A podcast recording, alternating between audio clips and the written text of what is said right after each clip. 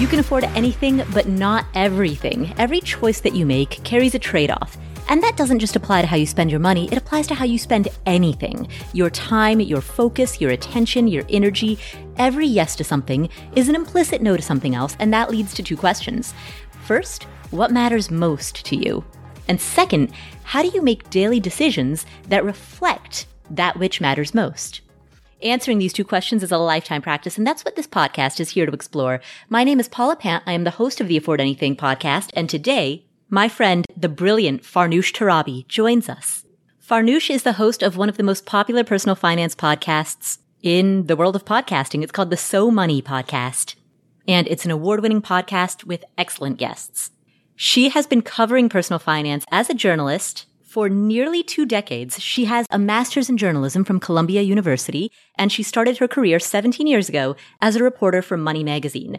After that, she became a financial correspondent for Jim Cramer's The Street, and then joined Yahoo Finance to host a weekly video series called Financially Fit. She's the author of many books, including When She Makes More, which is a book about breadwinning women, households in which women out earn their partners. She hosted CNBC's primetime show, Follow the Leader. She is a contributing editor at Oprah Magazine. She is the newest opinion columnist for Bloomberg Business. And she is a contributing editor at Next Advisor, a personal finance platform made in partnership with Time. In short, she knows the world of personal finance inside and out, and she is here today to talk about the events of 2020 and why this year is a real reckoning. Here she is, Farnoosh Torabi.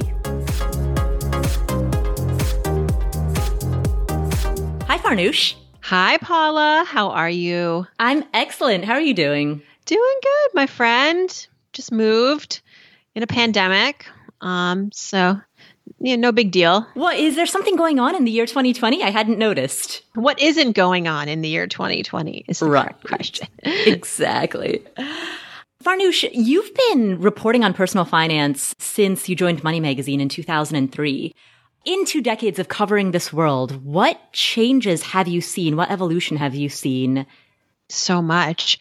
Well, I would say, firstly, it's who's telling the stories and who's providing the advice that's definitely changed where mm. i think when i started it was it felt like it was a lot of men white men giving us financial advice the idea of who could be an expert has also evolved where in order to be in a position to give advice that would get printed in say a money magazine you had to be a cfp or an accountant or Suze Orman.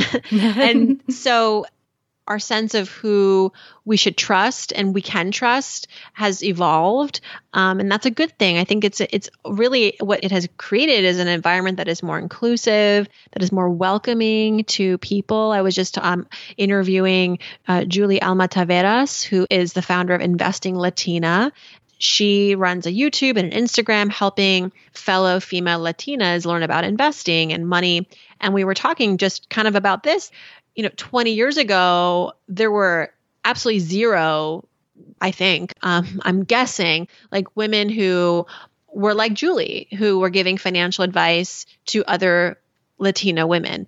And because like even today we were trying to count like how many people are out there with this platform that she has and we counted like a dozen maybe. Mm. Uh, so I think that it's become more multicultural. I think also the definition of what is the pursuit of financial freedom or what rich means to us has evolved also. And looking back again to when I was first covering this space, there were a lot of books and articles like, here are the five absolute things that you must do in order to achieve financial success. And I think that those rules are no longer so hard and fast, and they're not so few we're encouraging everybody now to develop their own personal path, their own personal sense of financial freedom. And again, that goes back to all the different new voices that are in the space giving advice and sharing their stories.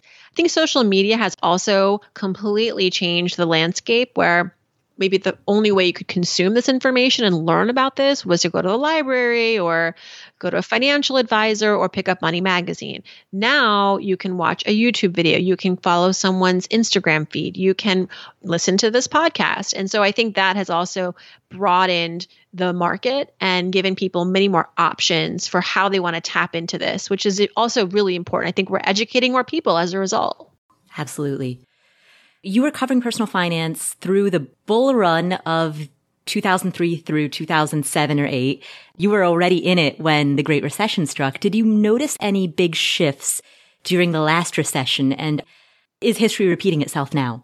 There were some changes that I saw immediately after the recession that I thought were positive that I hoped would last. But then, of course, what happened was we had an 11 year bull market. So a lot of us went back to the spending habits that we had and sort of this inflated the sense of real estate, how in order to be wealthy, you have to invest in real estate. And we kind of lost some perspective. But what did change forever, which was good, was the discourse around money. People were suddenly more open to talking about money and their challenges with money.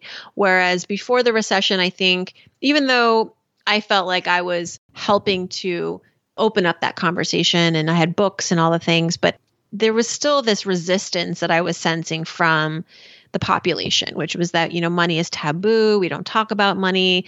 And then the recession happened. And I think that was a real equalizer in some ways, in the sense that many, many people lost their jobs, many people lost their homes. And we all felt this camaraderie around financial despair.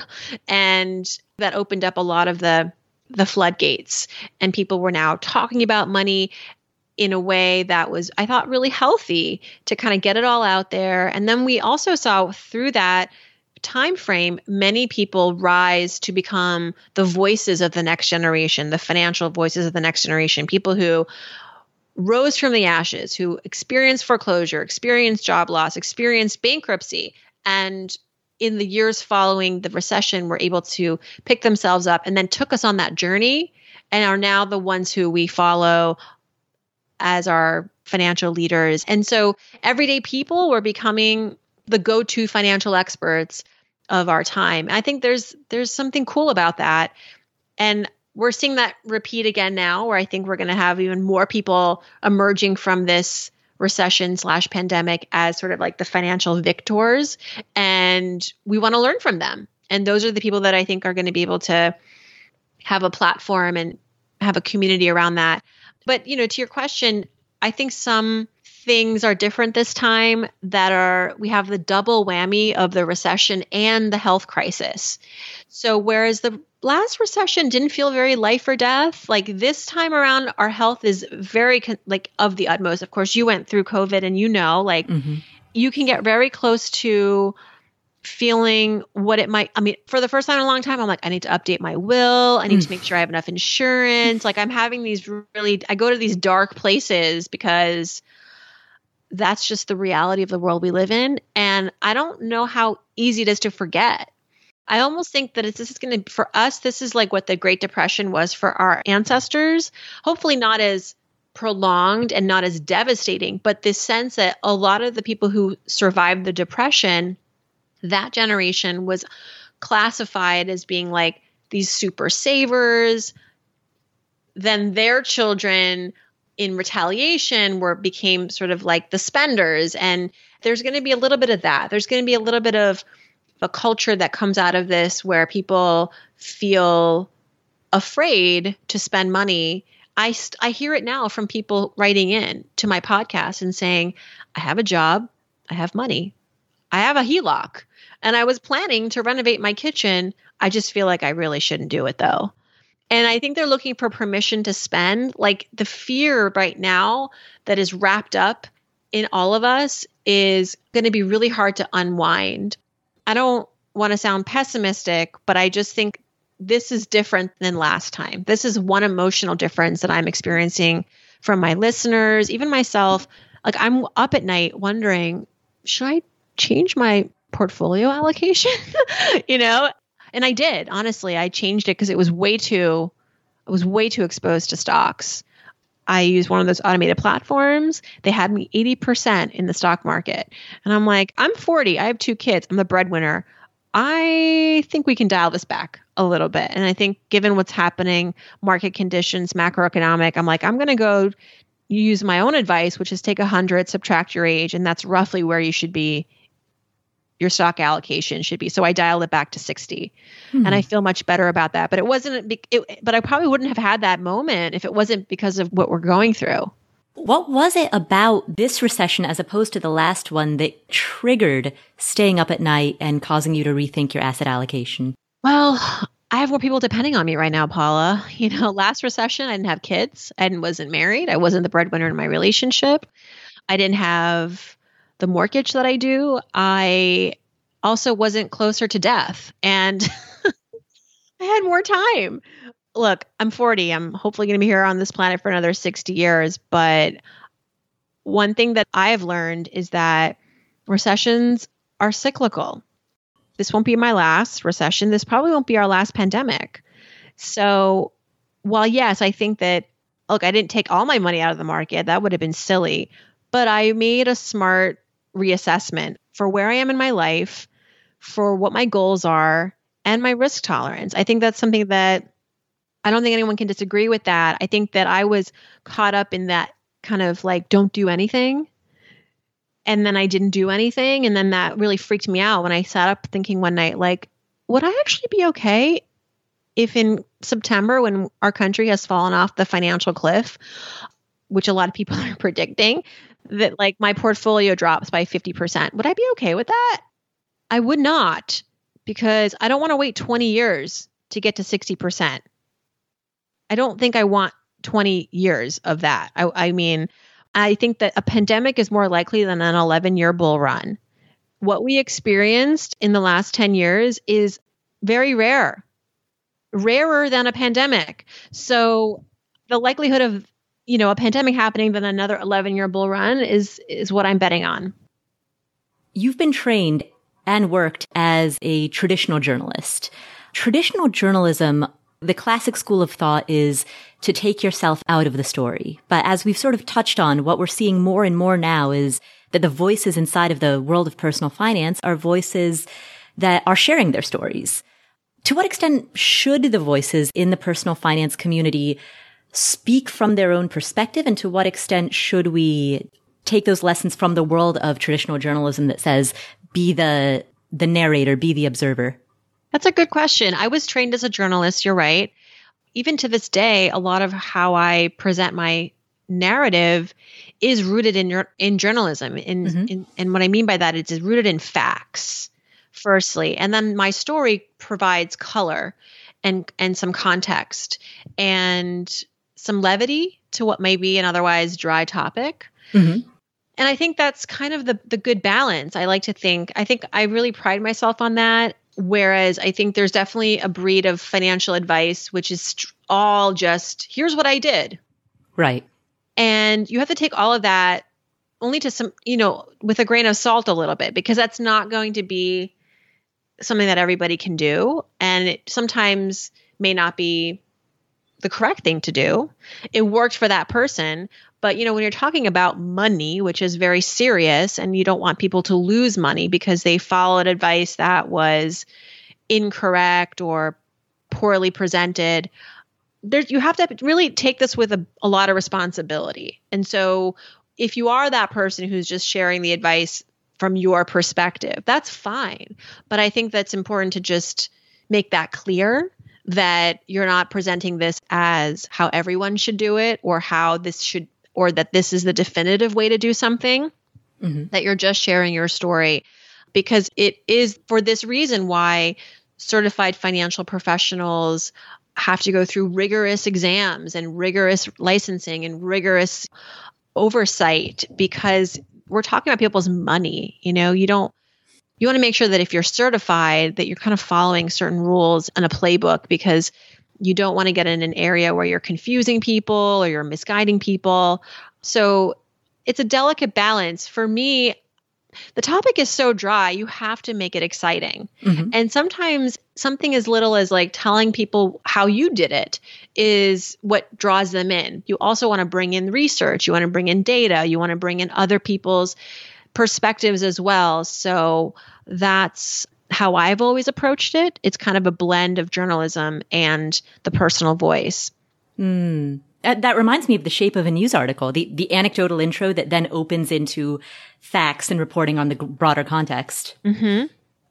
How do we talk about issues related to people of color in the world of personal finance? How do we discuss that without overgeneralizing? Well, I just finished an episode series called Black Wealth Matters on my podcast, So mm-hmm. Money. Yeah, and you interviewed Queen Latifah, which was amazing. interviewed Queen Latifah. So I'll tell you some of the things that they shared with me mm-hmm. as far as how they would like to see sort of the financial advice landscape evolve and some of the things that we as advice givers do that it can feel uninviting or not inclusive. So it's firstly really important to just make sure that if you are, let's say, let's talk about it from the journalist's perspective. Like if you're writing an article about real estate, that you make sure that the voices that are being heard in that piece represent the world, the, the world that we live in. So it's not all men, it's not all women, and it's not all, you know, white people, that you have a li- you know a, wide range of, of sources that you're bringing to the forefront and saying here's what these people think. And because at the end of the day and i've heard this over and over whether you're latina you're black you're iranian you're i know you're nepalese american so like it's one thing to be told you can do something it's another to see someone who looks like you doing that thing right. or sharing that advice. So representation is of the utmost. And we need to have that representation in all realms, in articles, on panels, authors, YouTubers, like everybody who's giving this information, giving this advice, or being profiled, we need representation, more representation. One thing that I have said in the past in sharing my own narrative, and I know a lot of people do this, and it's not, it was never intended to be said in a way that was undermining, but I would say things like, if I can do it, so can you. Mm. That's a general statement that I think a lot of us who say that, we our intention is to just actually kind of sound a little bit humbling, like a little humble, like, hey, like I came from nothing. So if I can do it, so can you. But to someone who's listening to that, who doesn't share your skin color, who has to unfortunately fight racism as a daily practice, that can fall on deaf ears and that can be actually a little insulting because you're not acknowledging that there's a whole group of people that may be listening to you that no, maybe they can't do it the way that you did. So we just have to be careful in how we shape and form our narratives, especially when we're talking to large groups of people. Maybe it's better to say, here's how I did it. I know that this isn't the path that everybody can follow, but I hope that it would be inspiration. And then from there, like invite other people to share their stories and make it more of a conversation. I think there's also something to be said about the words that we use in characterizing things like racial wealth gap. I'm also learning, Paula, that words matter. This term that we always throw around, like the racial wealth gap, for example, a guest on my Black Wealth Matter series suggested that we change the name because it's not really illustrating the depths of tragedy, you know, that is the actual gap. It's not really a gap, it's a chasm. Is there even a word for it? I don't know, but you know, just to put it in context, there was a new Northwestern study that found that on average for every dollar of accumulated wealth that a white family has, a black family has just one penny. So is that a gap? I don't know. That feels like a lot more severe to me. In our culture, we think of gaps, we think of minding gaps. we don't think of like building these monstrous bridges over which is really what this takes over this particular gap. And so yeah, it was Yami Rose on my podcast who came on the show. He's a founder of a company called Of Color. And he was like, I I just have a real problem with this phrase and words matter. So maybe we should think about changing that. And he he said, like I, I say this sort of tongue in cheek, but we should call it the pestilent cavity of economic apartheid. mm. Because that's where we are. We're in economic apartheid. So maybe we should rethink some of our language. You're right. When you hear the word gap, you think of that tiny little gap on the subway platform. Mm-hmm. I'm just going to hop over it. Right. It's going to take more than that. We're seeing already like some words just being canceled. Like I just learned that the term master bedroom, Paula, actually dates back to slavery. So master obviously being, you know, the master of a slave, that the biggest bedroom in your house is usually described as a master bedroom. Well, some real estate agents and real estate companies are removing that word from all of their listings because they don't want to trigger any, you know, and they they just think it's like a dated word and no longer serves a place in our society today. So I think words matter and I think that that's something that I'm becoming more conscious about in my writing and in how I think about storytelling. I've been recently writing for nextadvisor.com, which is a new platform, financial platform powered by Time Magazine. And we're really interested in bringing more of these multicultural voices to the forefront. And I've got an article going up soon about the top things I learned about race and money interviewing all these experts for a month on my show. I don't want to make it just a month. You know, as soon as that was done, I was still interviewing a lot of people of color on the show. It's just a conscious commitment now it's one thing to have been inclusive, which I like to think that I was, and promoting diversity on the show, but it's another to actually be anti racist and try to act, make these active investments in my time, in my money, in my platform to advancing this movement, which is so important. With regard to representation, is the issue, and I don't, even though I'm going to phrase this as an either or, I don't mean to really imply that it's an either or, but is the issue the identity of the people who are speaking insofar as traditionally that identity has been very white and male? Or is the issue the assumed identity of the listener insofar as, or the, this, the assumed identity of the audience member insofar as oftentimes as people talk, they provide education or advice predicated on the premise that the person who is receiving that advice is white and male. Well, I've never been in those rooms where there was like a decision made about, well, we're going to have this person give the the talk because they're white and that's what the majority of our listeners. I think, you know, the United States, this is a country that is predominantly white and with that the mistake has been that we're going to just bring these white voices to the forefront because it is true. People want to hear from people who look like them, that there's like an inherent trust. But our country has, over the years, increasingly become more diverse. It's not, you know, the 1800s anymore. We have people from all over the world coming here. It would behoove us to make sure that the people who are giving advice represent that. But I know that also when you have people of color in boardrooms and in meetings and people in charge and leadership it's a win-win for everybody because they're going to bring ideas to the table that have never been explored and will never have been implemented otherwise and it's to the benefit of everyone who's on the receiving end of their services of their decision making of all of their products of their of everything and so i think diversity is a win-win for everybody. I don't know if it's the chicken or the egg to your question of which came first. I think there's a tendency to feel like we just want to speak to the widest. We're gonna, we can't speak to everybody, but let's speak to whoever is the majority. And if the majority is white, well, then that's where, well, there you go. Right. Exactly. Can't win them all, as the expression has gone, you know? Right. Well, try harder. Yes, and then that does become the challenge is there's the that temptation to speak to the the majority or the assumed majority. And then there's also the not wanting to be pigeonholed. I, I, I mean, I've often felt this. I've never wanted to be pigeonholed as a female podcaster or as a person of color podcaster. And there is the risk of diversity being otherized. You know, so the challenge becomes how do you balance both? Yeah, you you just be you, Paula, and I'll be me. And I think that our work will be received in the way that it is received. But it's important for us to keep being out there.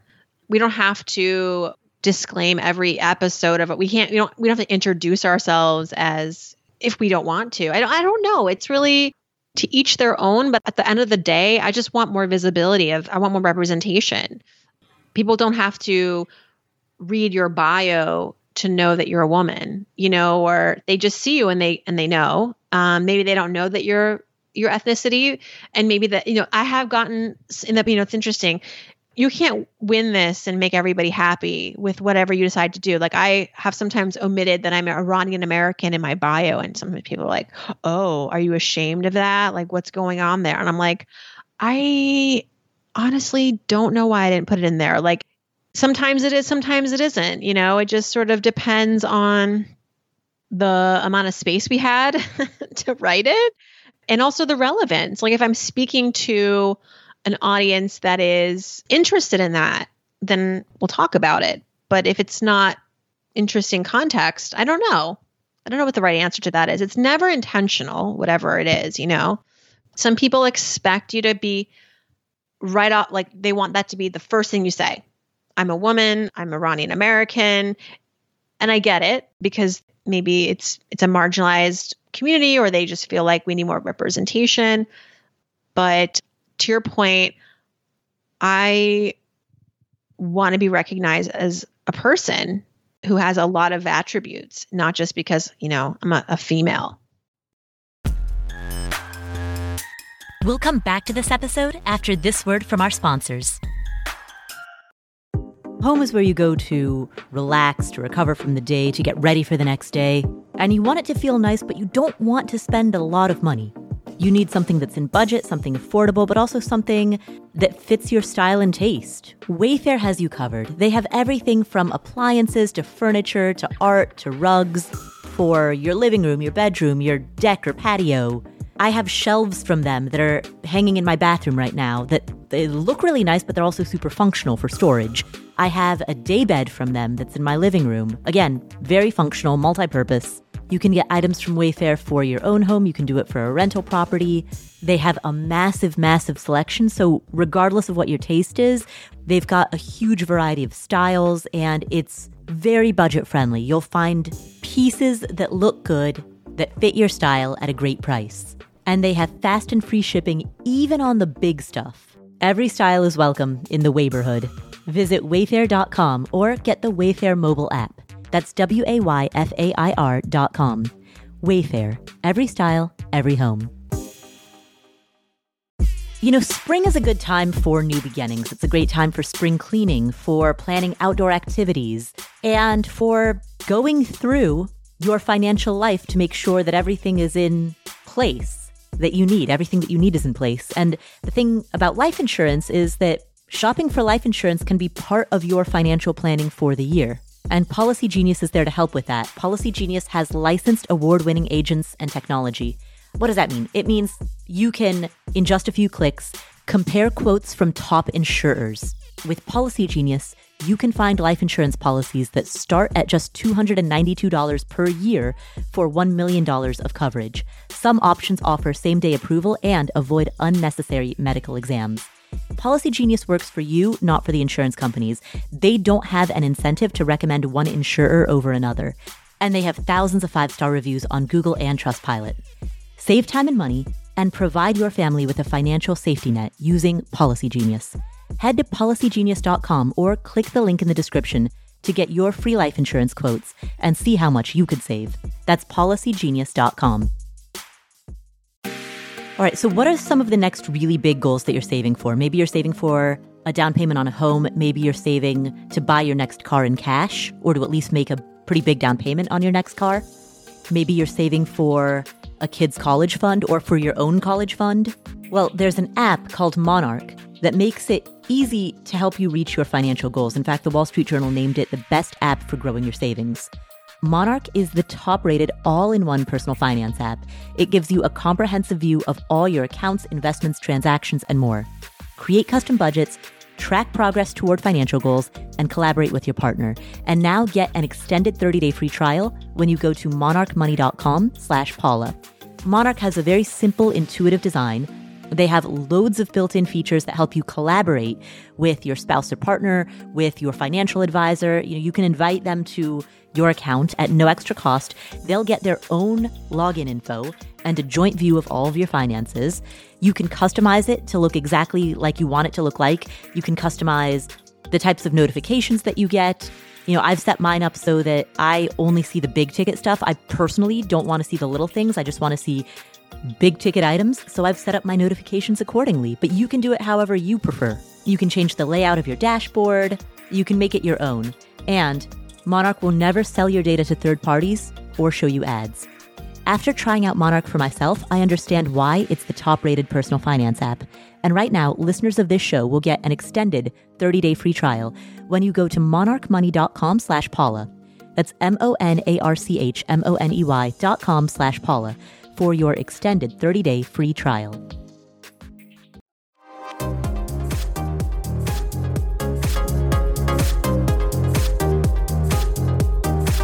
You mentioned at the beginning of this conversation that money used to be a taboo topic and it is gradually becoming less taboo.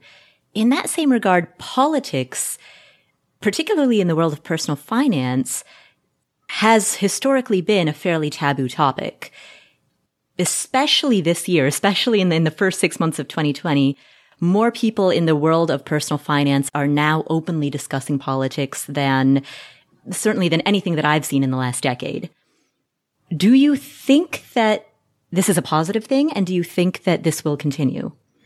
I think to the extent that we can talk about policies and implementing rules and laws that can help people further their personal economies, to further their financial literacy, I think that sometimes that gets bucketed as a political issue. Whereas I don't see it as a political issue. It's not a party issue. It's not you you said it beautifully on my podcast when you were on that like there's political and there's partisan where we assume that because you're talking about something that's political that it's inherently divisive that there's going to be someone who agrees with you and someone who disagrees. But like at the end of the day for me political means policy. Policies have to change. There are certain things in our system, in our financial institutions, in our government, in the way schools are run that are not equitable for everybody. And need we need to change those rules. We need to change those policies. So yes those are political issues but to deny that those policies those political issues do not impact your bottom line is not true. If you are going to a school where there is no financial literacy but down the road, in the richer neighborhood, they are teaching those white kids about compound interest and how the stock market works and how to write a check. How is that not a problem for you? That you don't want to talk about that? That that doesn't come up in the natural conversation you might be happening about the importance of financial literacy in this country. That's a very small example, but that is happening right now in this country. And so whether you're talking about financial literacy or access to things like healthcare and access to things like FDIC insured bank accounts in your neighborhood, those are areas for improvement. and we need to realize that financial independence, yes, a lot of it comes down to your moves and your decisions and your mindset and all the things that we talk about. But there's an aspect to your success that also hinges on the policies in this country. If you haven't been impacted by those policies, you're very privileged. But we can't really have a complete conversation about what it takes in this country to be financially successful without recognizing that that policies matter. How do we encourage people to earn more and spend less in an environment where wages are low, the cost of basic necessities is high, the rigors of balancing work and family are stressful, and there is a racial wealth chasm. How can we encourage people to earn more and or spend less without sounding out of touch? Well, I'm not saying that. to yeah. be clear, I'm telling people you got to do what you got to do to survive right now. Right.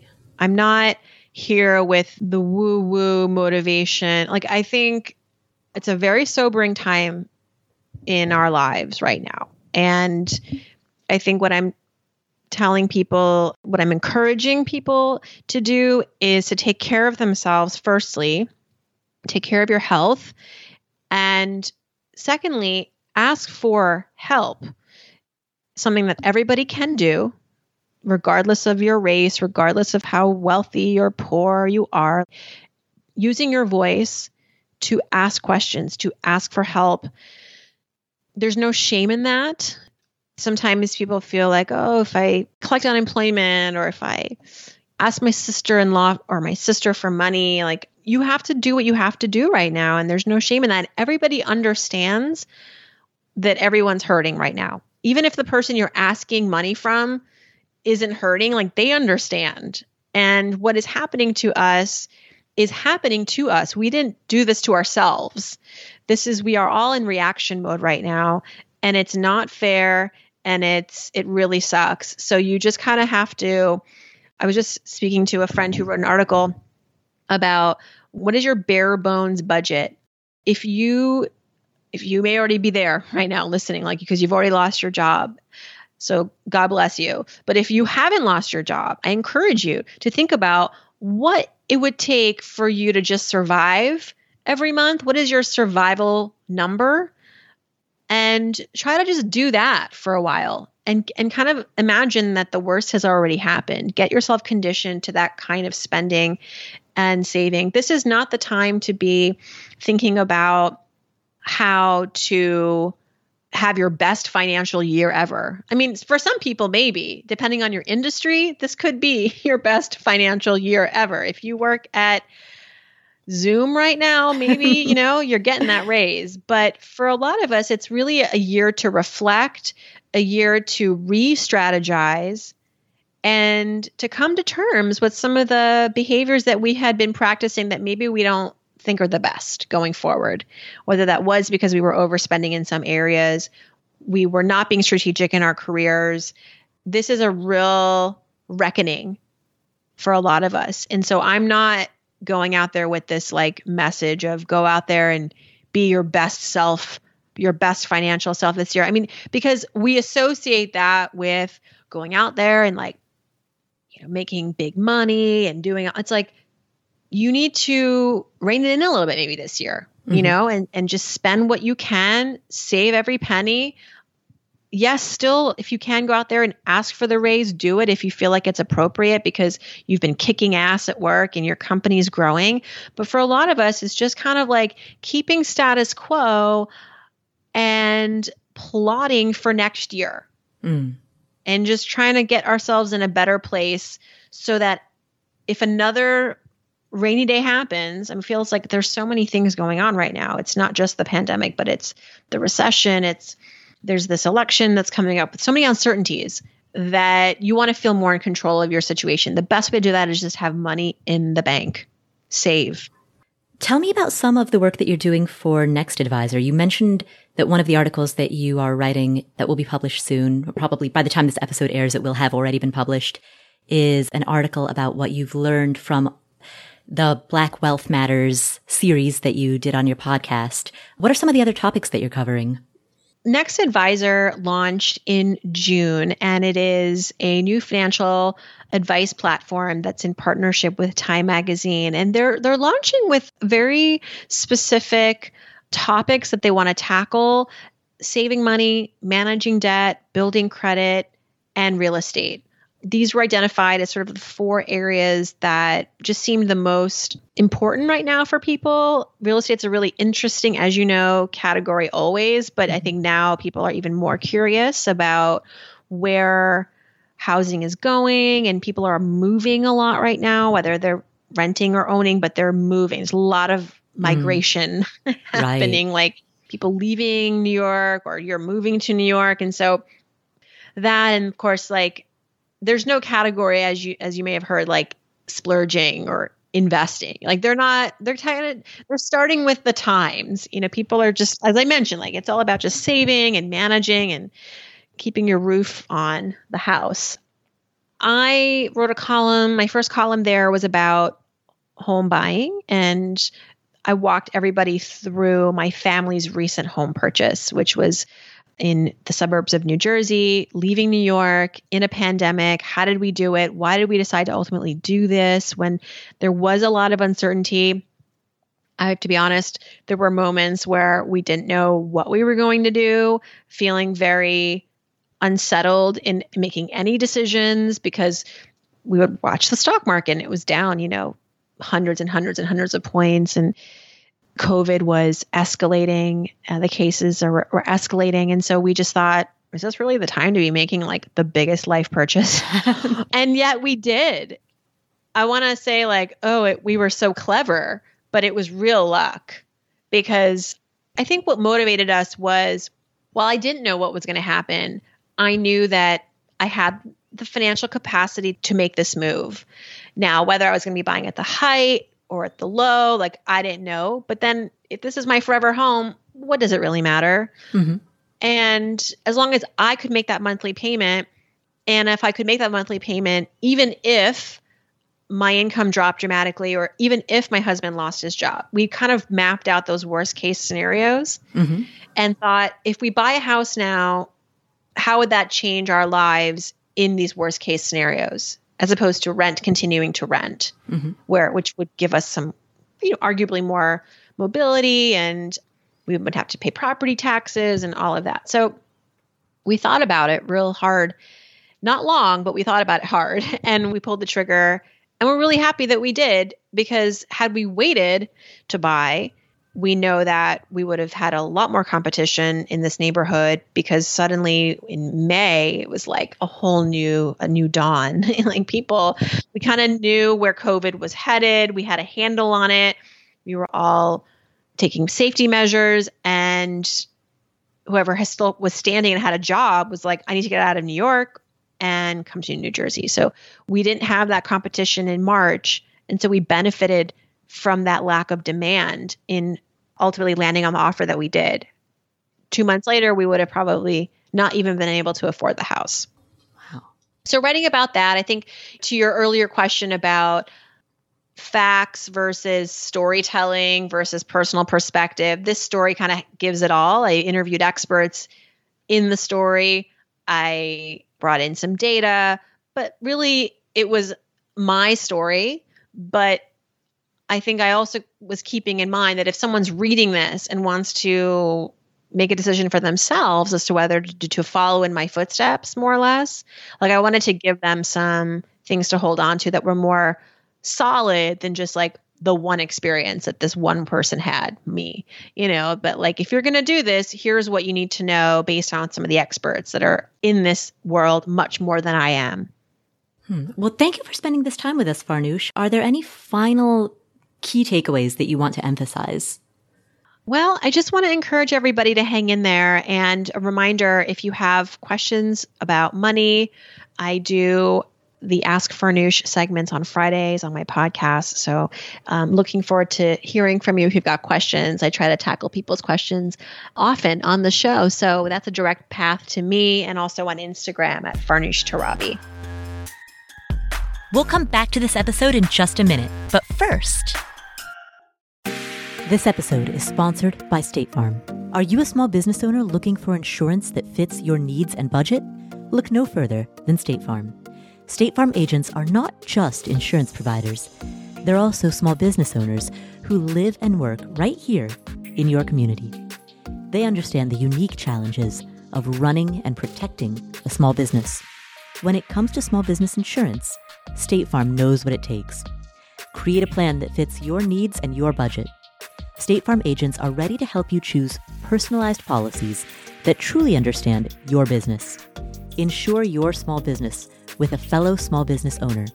Talk to a State Farm agent today and get started on personalized small business insurance that fits your needs. Like a good neighbor, State Farm is there. Talk to your local agent today.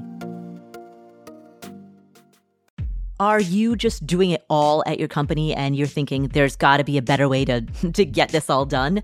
Well, JustWorks makes it easier for you to start, run, and grow a business. Let me tell you how JustWorks can help your business. You see, great people are at the core of every business, and JustWorks can help you attract and retain top talent. So with JustWorks, you have access to medical, dental, and vision insurance and benefits, plus benefits that include wellness and mental health support, fertility and family building, even financial planning. And when you or your employees have a question about setting up benefits or paychecks, their team of experts is standing by 24 7 to help. JustWorks gives you these HR tools that comply with state payroll tax requirements, keep up with state labor laws, and access a variety of health insurance plans in any state, regardless of whether you and your team are working remotely or in person or hybrid, or some combination thereof. JustWorks makes it simple to hire and manage remote employees across all 50 states. It's a cloud based platform that allows managers and employees alike to quickly and securely access payroll, benefits, and other HR functionality. Learn more about JustWorks and how they can help you get more done by visiting justworks.com slash podcast. That's justworks.com slash podcast.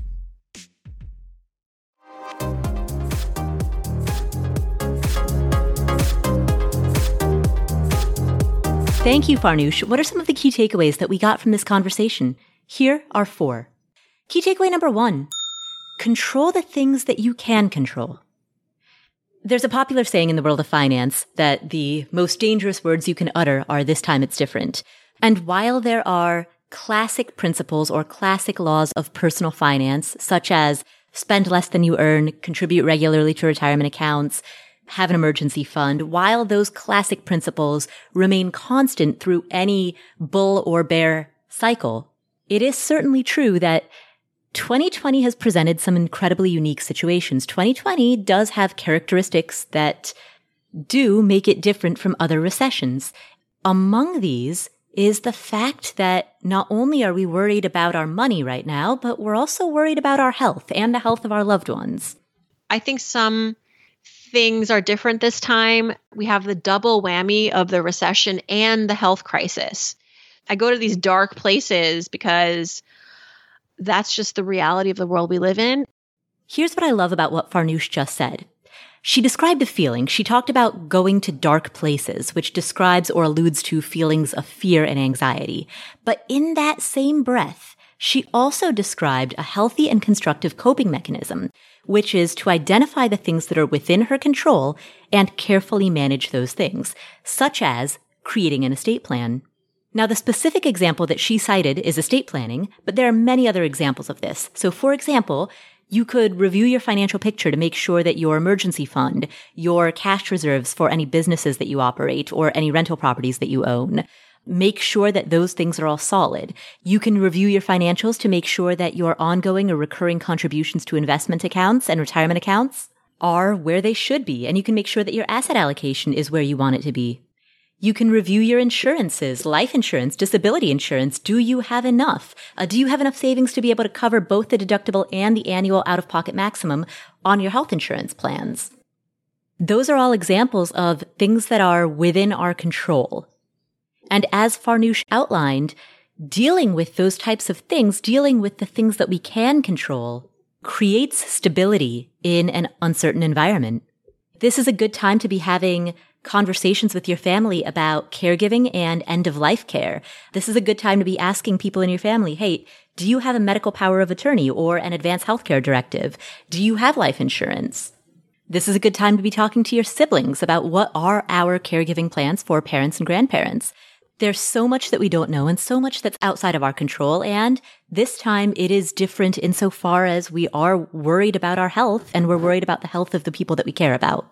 And so focus on the things that you can control. That is key takeaway number one. Key takeaway number two. Each of us are on our own path. Each and every single one of us are starting from different places with a different set of circumstances, we were faced, especially early in life, with different opportunities and different challenges. So give yourself credit for the progress that you have made. Many of us, in fact, I would go so far as to say most of us have the goal of being in a financial position that is better than the one that we were born into. Creating greater security, having more opportunities, enjoying a career more, enjoying more flexibility, making a bigger impact, having more meaning. We all want to ascend and progress and end up better than where we were when we started. But what that looks like is going to be very different for each person.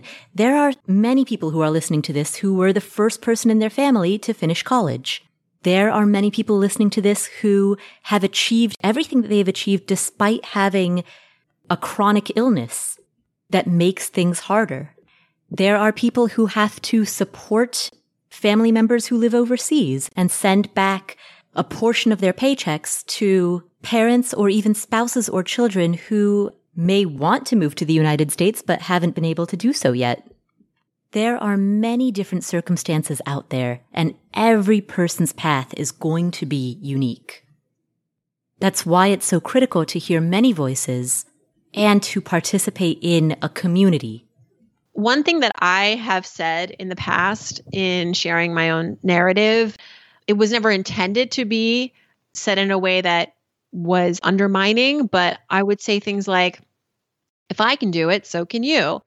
I think a lot of us who say that, our intention is to just actually kind of sound a little humbling, like a little humble, like, hey, like I came from nothing. So if I can do it, so can you. But to someone who's listening to that, who doesn't share your skin color, who has to unfortunately fight racism as a daily practice, that can fall on deaf ears and that can be actually a little insulting because you're not acknowledging that there's a whole group of people that may be listening to you that no, maybe they can't do it the way that you did.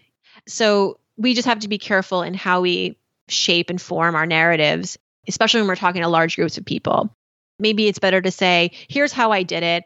I know that this isn't the path that everybody can follow, but I hope that it would be inspiration.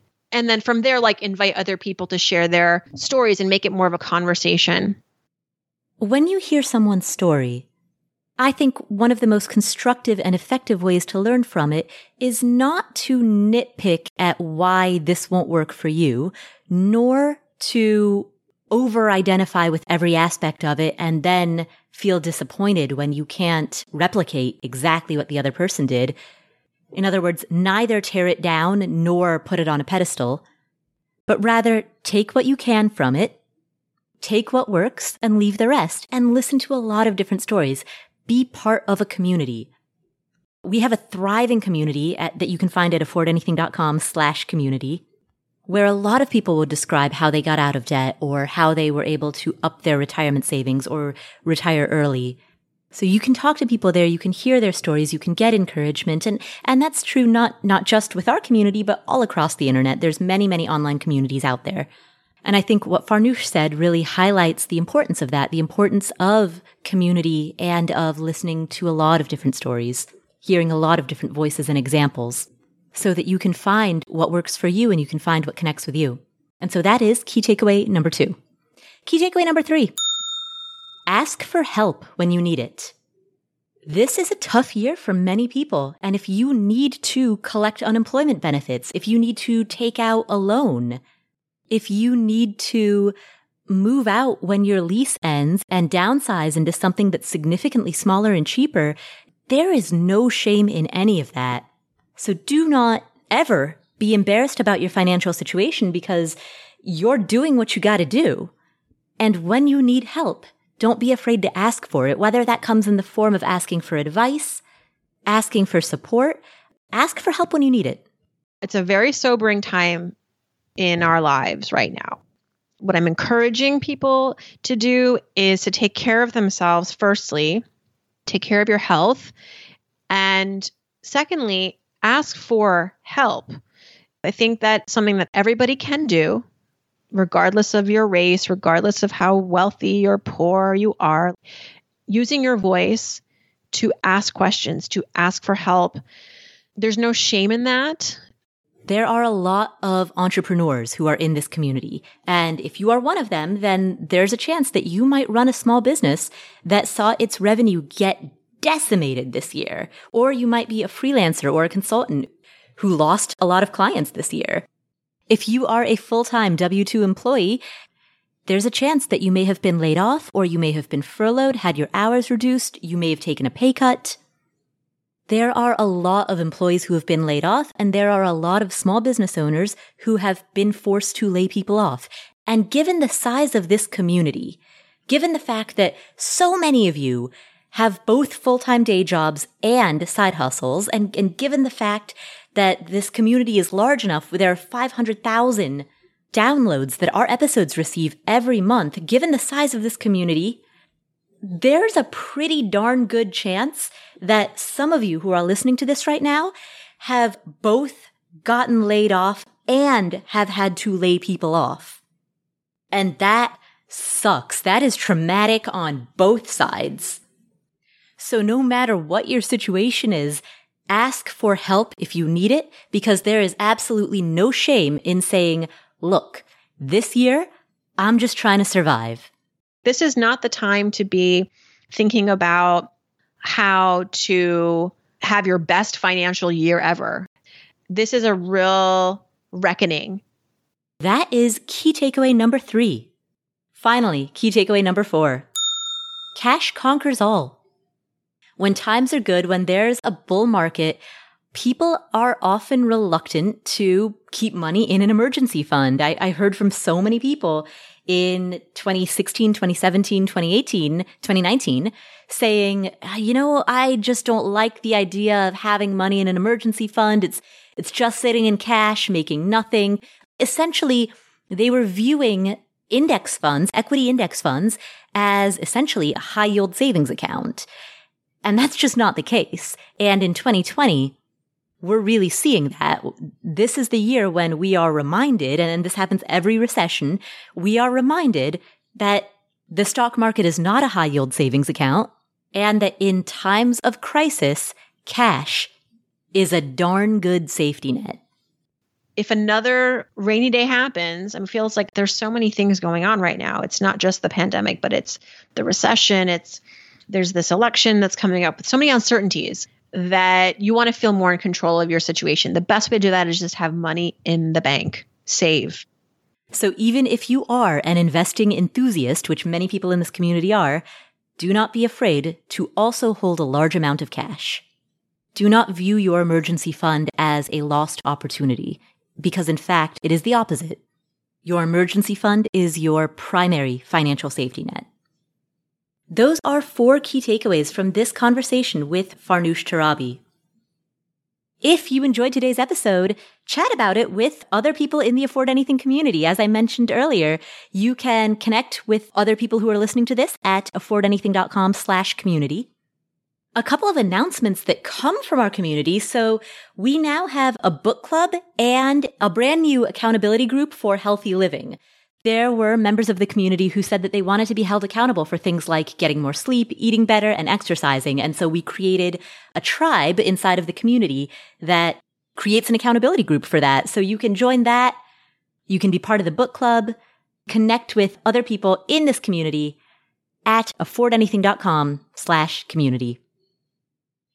Thank you so much for tuning in. My name is Paula Pant. This is the Afford Anything podcast. If you enjoyed today's episode, please hit subscribe or follow in whatever app you're using to listen to this show so that you don't miss any of our awesome upcoming episodes.